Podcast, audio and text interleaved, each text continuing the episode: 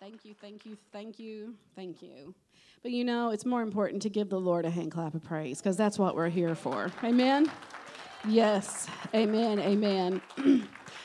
so, you know, I do a lot of the decorating. Well, actually, I come up with an idea, and then Donna is my finisher. She's, she's kind of taken role for me there.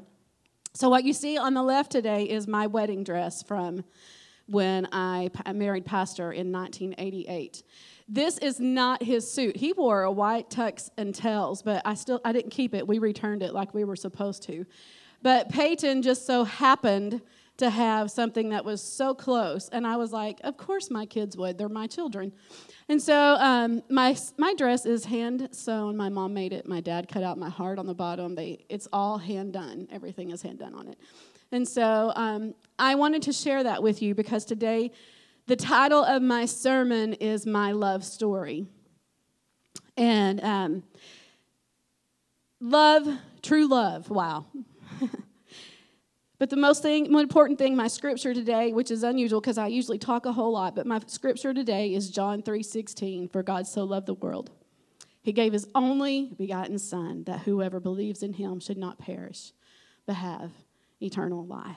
Amen. Amen. But I'm preparing for today. I know everybody's like, up, down, up, down. What do I do? It's all good. Upon preparing for today, I kept trying to go another route with my love story. And I'm telling you, um, I'm thankful for computers because if not, my paper would have been like right, right, scribble, scribble, right, right, scribble, scribble, move this. I would have had arrows going everywhere and it would have been a crazy thing because I typed it out and then last night I went back through. I was like, no, just erase, type, type, erase. Thank the Lord for backspace and all those great things because I'm just telling you, it would have been a long process for me. But he kept going back to a route that I was not expecting. It was kind of an unusual route because I really wanted to tell you how much I love. I love deeply. I love quick. And it all started in fifth when I was five years old. Yeah, you're all like, huh? I played catch 'em, kiss 'em on the playground. That was my favorite game at lunch every day. I was like, out to lunch, gotta go. See who I can chase down and kiss. Yes, this is this is who I was. Yes. And um, there was only one little boy I could not catch. And it really frustrated me. I never could catch him. And he was this little tiny guy and fast as lightning. And so I never did catch him, so obviously it was not true love. And then and um, let's see, about fifth, sixth grade, I definitely found my true love. And then he invited me to his church, and I was like, well, that's a no, because I did not enjoy that church service. So that wasn't obviously true love. And then I rolled around, and, you know, 10th grade, I definitely knew what love was. Well, he went to college, and I stayed at home, and well, that didn't end too well. And then I rolled on to 17, obviously, almost a grown adult, so I definitely knew what love was. I was definitely prepared for the next phase of my life. And at 17, I met the man driving the silver Porsche. Pastor talked about it a week or two ago. Yes, he really, truly did. He drove a silver Porsche. And um, he was a preacher. I mean, like, right? Sounds like a good thing. So I was dating him and um, along about that summer, he was quite a bit older than I was. And along that summer, our church camp time, my father was the district youth director. Most of you have heard this story on over. Just bear with me. Just bear with me. I'm going somewhere. Enrolled our guest speaker literally on their big old huge golden eagle. So it's silver or gold. I picked the better choice, obviously. silver Porsche, gold eagle. I don't know. Gold eagle had a whole lot of people in there, but they rolled on that property. And when they rolled on that property, here come the boys. Well, you know, obviously I like boys. Obviously. And so out come Drew and his cousin Greg and Ned, their friend, and Wyatt, the brother. And then as Darren was just right down the road, they were traveling and singing too, and they were over there. And actually, I deleted all this, and now I'm talking about it again, so who knows? I don't know what. So here we I am, 17, got my life figured out. And then on the property rolls this whole new crew of guys, and I'm like, well, hey. So, no, needless to say, most of you know by the end of that camp, we went to the camp banquet together. And at the end of the camp banquet, Drew showed you a picture last week. Was it last week or has it been two weeks? I don't know. I think, who knows? And he showed the picture of our first date. And I'm just going to tell you now, most of our dates still end that way with the whole church or the whole family. That's how we date to this day. We don't go anywhere hardly ever alone. And part of that, when I think about that, I think, wow, I really loved him then. I actually had to tell the other guy by the end of the week. He pulled me in, under the tabernacle. all the windows were up, and he said, You have to tell me, do you love me? This other guy did. And I just looked him in the face and I was like, and started crying. And I told him, I said, Can't tell you that. Because I knew at that moment my heart had shifted. It was a new love. And I was like, I don't know about this one. This one seems kind of different. And you know what he made me? Spaghetti. This new guy, he made me some spaghetti with some chicken and parmesan. Yeah, he knows how to do it. Mozzarella cheese. I'd never had it. We still eat it to this day. So he he grabbed me with food. That's what he grabbed me with. And we still eat all the time. yeah, I was looking at that dress. I was like, yeah, I eat that size no more. And so we rolled around, and of August, he told me he loved me of that year. October, I begged him repeatedly to marry me. He denied me repeatedly. In December, he finally asked me to marry him. Finally. I was like, good grief, it's been three months. What, what's six months? July, August, September, October, November. Five months. I'll get it right. Five months. It had been five months. He should know by now, right? You either love me or you don't, and I'm moving on. That's just how I am.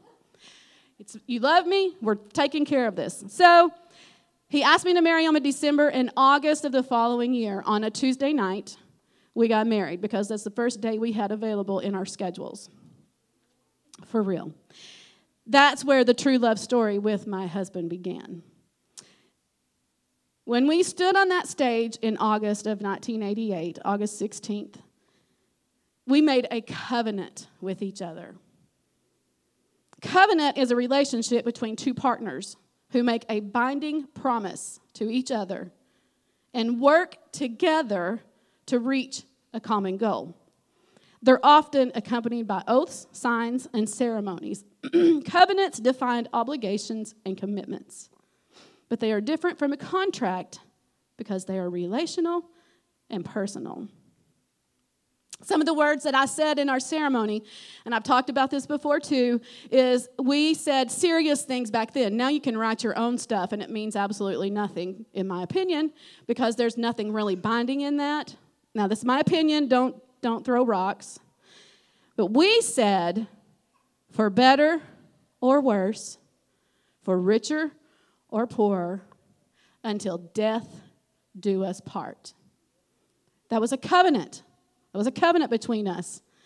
And I'm sure he's probably wanted to suffocate me a couple of times. So death probably came closer than I thought.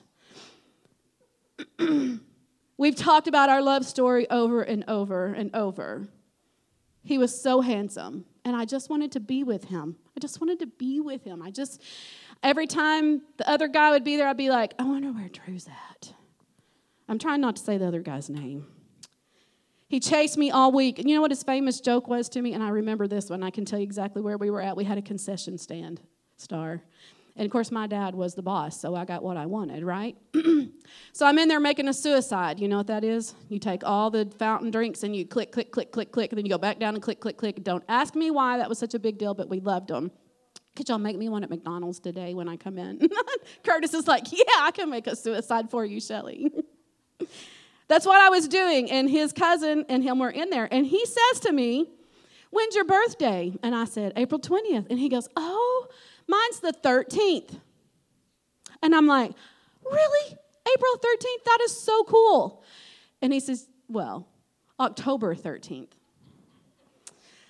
Oh, he was so smooth, and I was so smitten. The next week, we drove to them to see them in Missouri. it was a great week, except for the pastor said, Hey, Dana, how are you doing?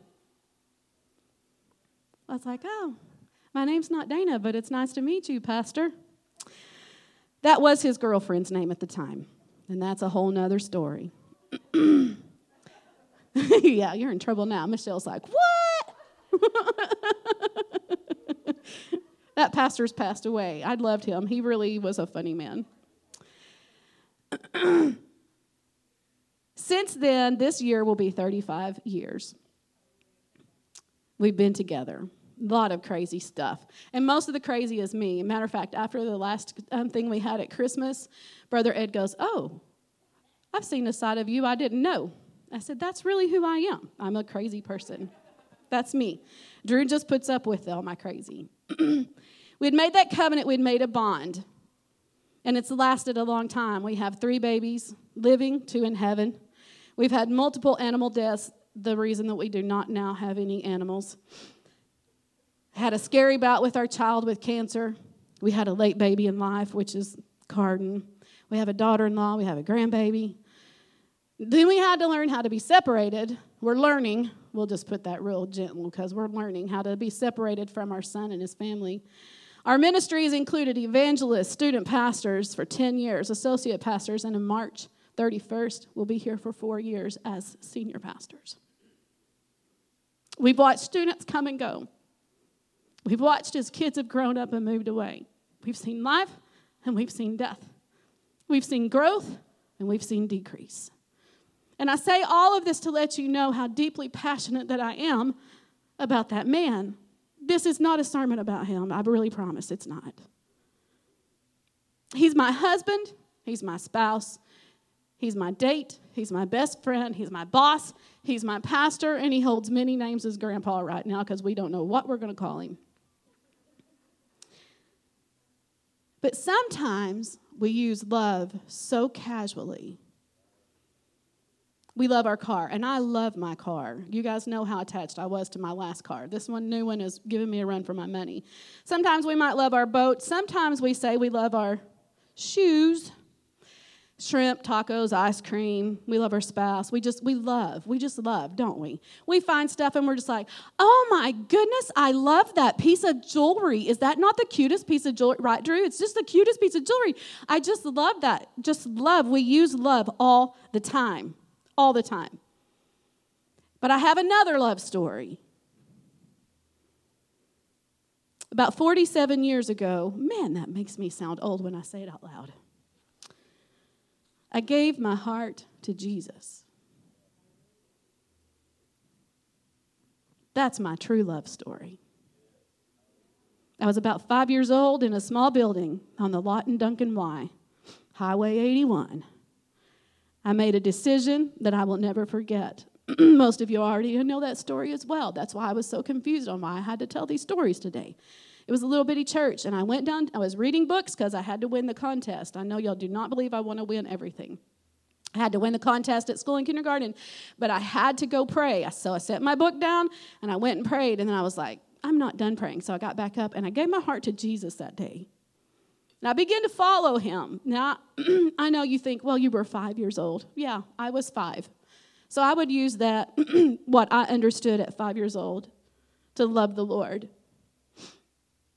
But there has been a few times I've been a little bit rotten, sometimes disobedient, and we'll just use the word rebellious with all caps. Sometimes I may be rude or make a mistake. In fifth and sixth grade, yeah, I cussed like a sailor. All my friends were boys, shocking. And I could cuss with the best of them. Kind of weird, isn't it? But my love story continued on. And I knew enough at five years old to know that all have sinned and fallen short of the glory of God. Romans 3 23.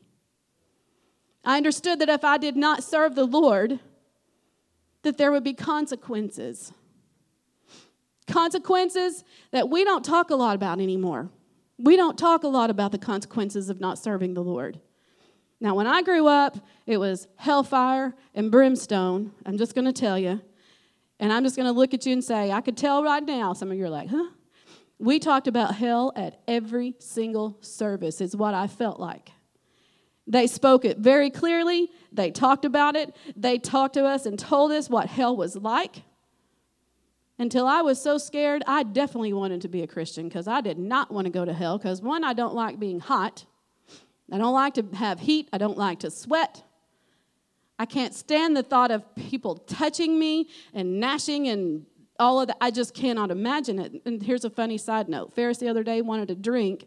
This is how it grosses me out so bad. And I went to give her a drink, and I had my hand up by the straw, and she connected to my, oh, gag, it was so gross.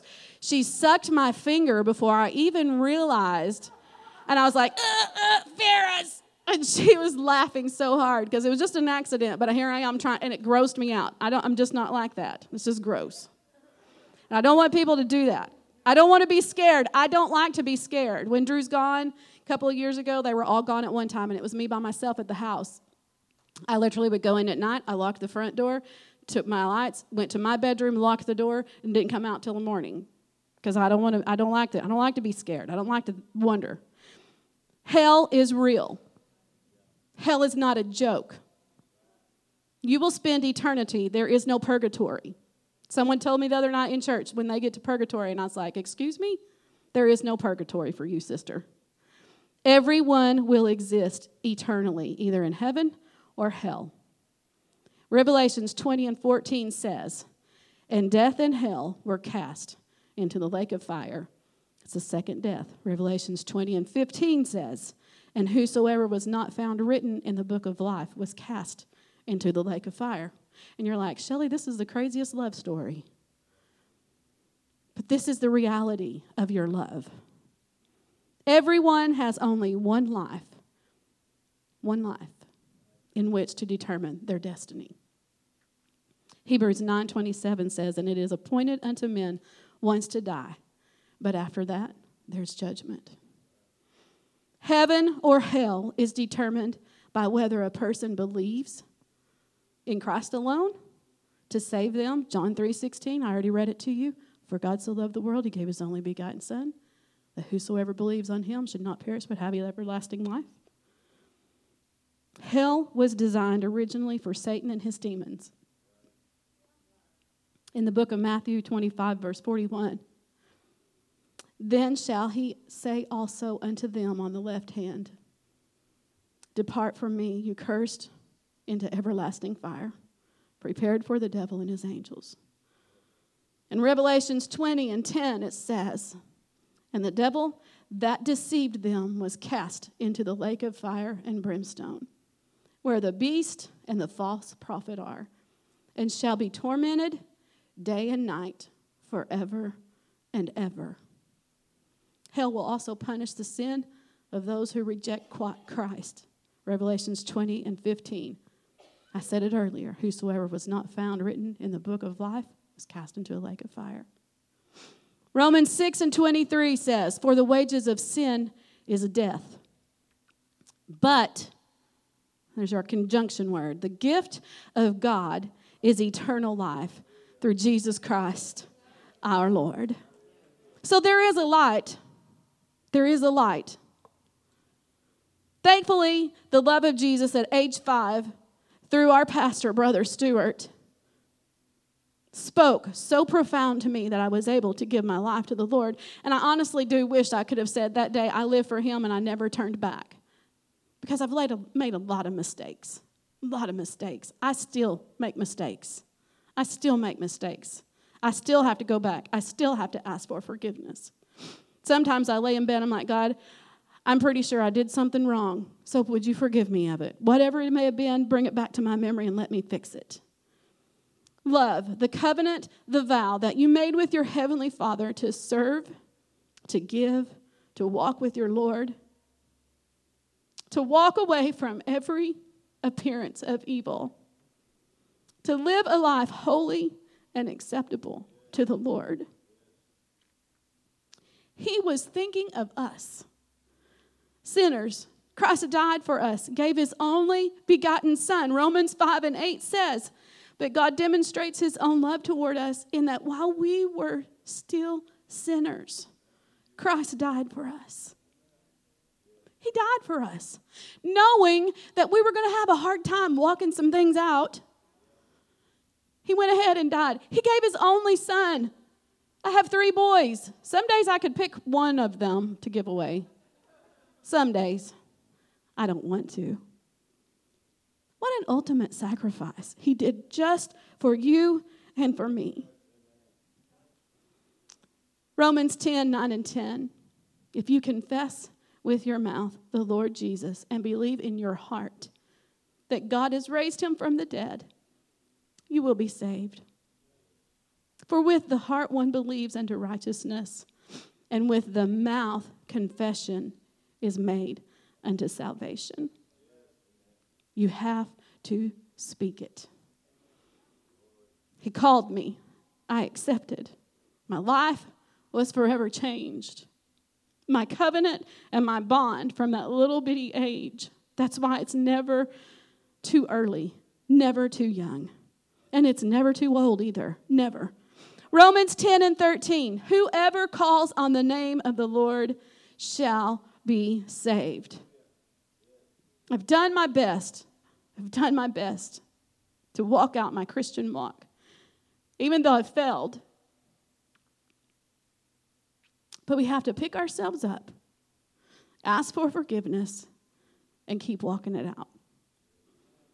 Romans 10 and 17 faith comes by hearing, and hearing by the word of God. Hearing by the word of God. I heard some things last night. We went to see Karen Wheaton. I'll just be honest, we were an hour late because we had a crazy, I had a really crazy day yesterday. And we literally were sitting in the office, and Drew thought it started at 6.30, and I was like, I think it started at 6, and it's almost 7, so we're like, we're just going anyway. And last night, um, she made a couple of statements that were very profound to me. Because back, and I, I write sticky notes everywhere. If you come in my office, you'll see sticky notes all over it. Someone said, You have a lot of work to do. And I'm like, mm, No, that's just God speaking to me. And on one of my sticky notes, because I knew God had said it, and it reminded me last night, and I went back and looked, and in June of 2021, God spoke very clear to me to stay focused. Last night, when we went to Church Alive, the speaker said this, and I, I forgot I was going to bring mine up here. She said, Stop staring into the darkness, and she held up her phone. I'll let that one sink in. Stop staring at darkness. What's on the darkness? What's in the darkness? What are you covering? What are you hiding? What are you looking at? What are you doing? We can all have our Bible app on there, but do we Bible app or do we? And most of you probably get a screen time. How much screen time you have? Mine is all messages. It's 11 hours a week on messages. And probably know why, because I'm constantly messaging somebody. But it's true, it's so true, because you can hide behind that little phone. You can hide behind yourself in Facebook. You can put out there, I'm a Christian, I do this, I love my husband, and you're fighting like cats and dogs at home and you hadn't been to church in eight months. I mean, it's the truth. Uh, we can do this. This is how, this is a double lives that we can live. We can talk it, but we don't walk it. We can talk it, we can say it because it's just behind that little phone, it's just behind that little piece there. And we don't really have to show because everybody thinks it's all good. Everybody thinks that the kids are all living right. Everybody thinks that our, our family is all in perfect order, and yet you're falling apart. And the next thing you know, there's a divorce, and you're like, huh? What happened to all the photos? You're like, something's not right here. Something, some, you just said last week that your husband was the best thing God ever gave you, and today they're all cut out. In the old days, it would look like that. It's the truth. Those wedding pictures, and you got them all yinky dink because, well, now it's a new picture. It's the truth. We hide. We hide. We want to portray something and live like we want to live. We're not walking the Romans road. We're not walking out what God has called us to do. We're living our own lives and we're hiding. We have to stay focused and stay on what God has asked us to do, what God has called us to do, what God is wanting us to move into. We have to stay focused on that. How can we be hearing if we're stuck inside our phone? It is a distraction. TV is a distraction. Computers are a distraction. They will consume your time just like that. You can get on one, you can, because I'm guilty. Drew started watching reels on Facebook. I'm mad at him. Because I watch all the ones that cook and show how to make stuff. And seriously, before you know it, you've spent 20 minutes and you've not, not done a single thing. It's the truth. Distractions, being distracted. We can talk about the story of Mary and Martha. Speaking of distractions. Now, I have an amazing sister, and most of you have met my sister. And my sister is the busiest little bee in the whole wide world. And every holiday that we have at her house, she has a small house and she has all um, what is that, tile floors. And it bugs her to have dirt on her floors. She has 10 grandkids. Should I say anything else? They live out in the farm on the, yeah. And so all these people are in and out, in and out, in and out. And so the whole time we're there, she's got a broom. And I'm like, come on, come on.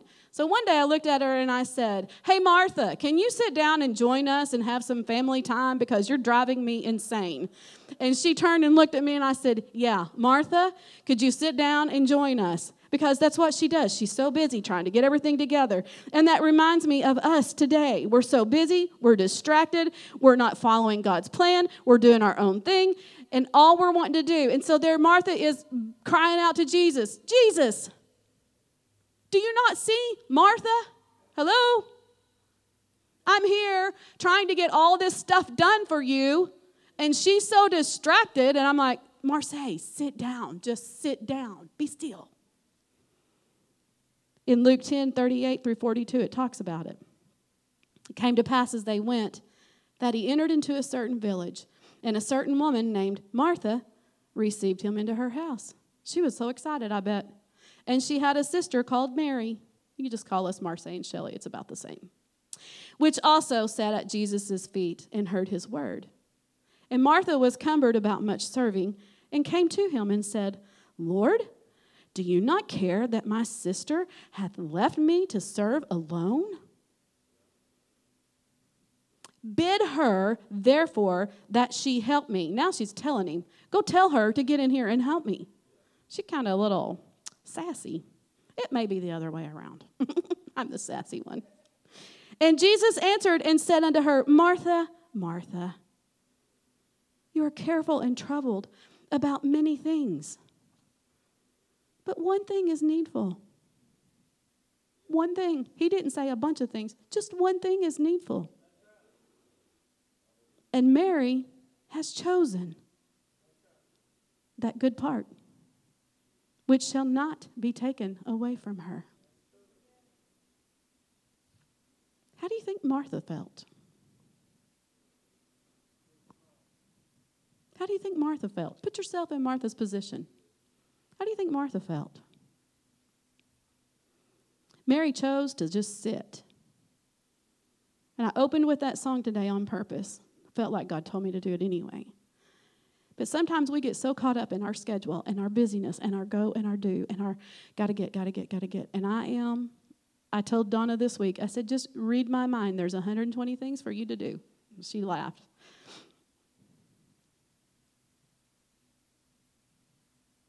Sometimes we just need to sit down and be still and work on our relationship with the Lord.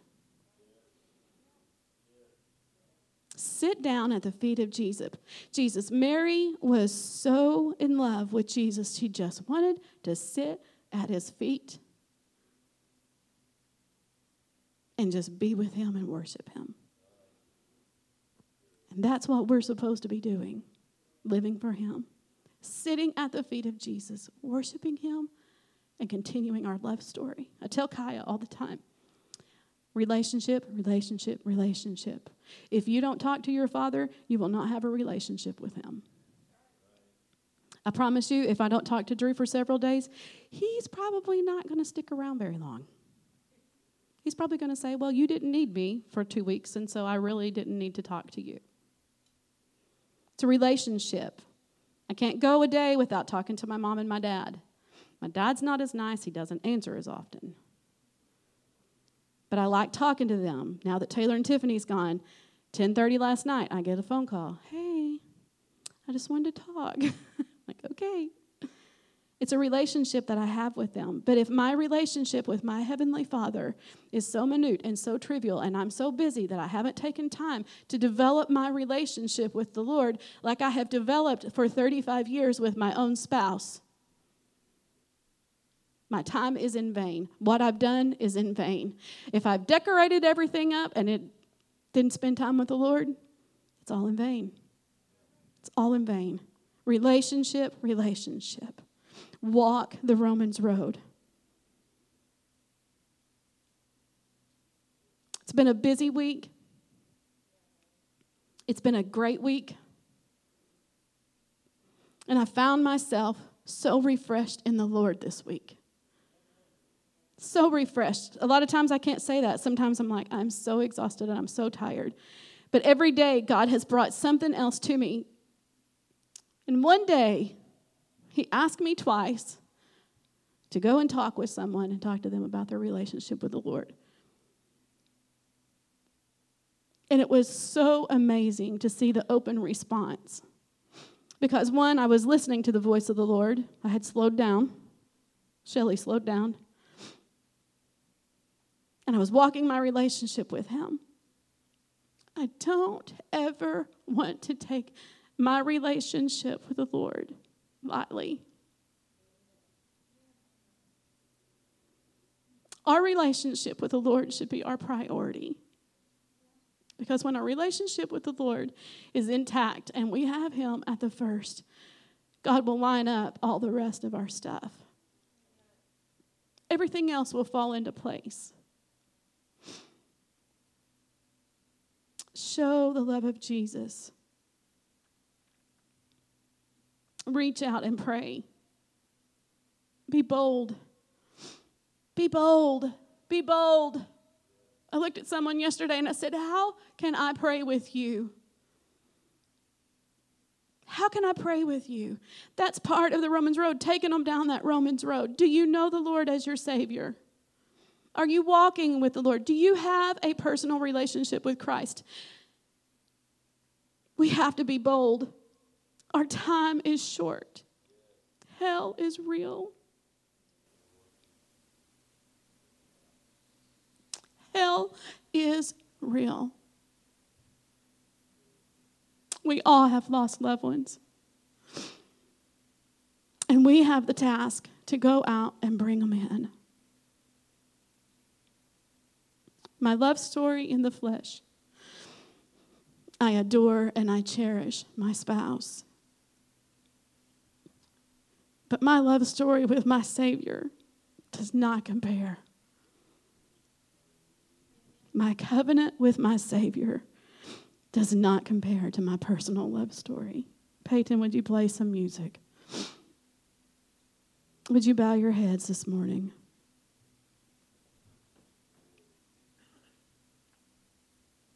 I don't always understand why God asked me to do the things that He asked me to do, and this is not the where I felt like my love story would go today.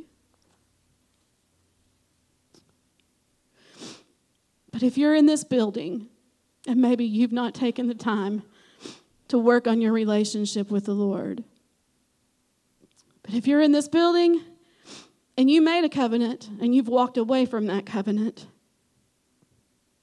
or if you're in this building and you've never asked the Lord to be your Savior, this is your day. And I'm just going to tell you, God is pulling on me so strong, you may not have many more days. You may not have many more days. We cannot become lack in our walk with the Lord if there is anything that's keeping you from meeting your Savior and living in heaven today. Make it right. This is the day, this is the hour. This is the day, and this is the hour. And if that is you today and you've heard this and you're like, I'm not living like I need to live. And I'll just be honest, probably everybody is probably in that boat at some point. I'd ask you to stand to your feet and make your way to the altar. We have people that will pray with you, we have people that will encourage you. We have people that will help you walk out your walk with the Lord.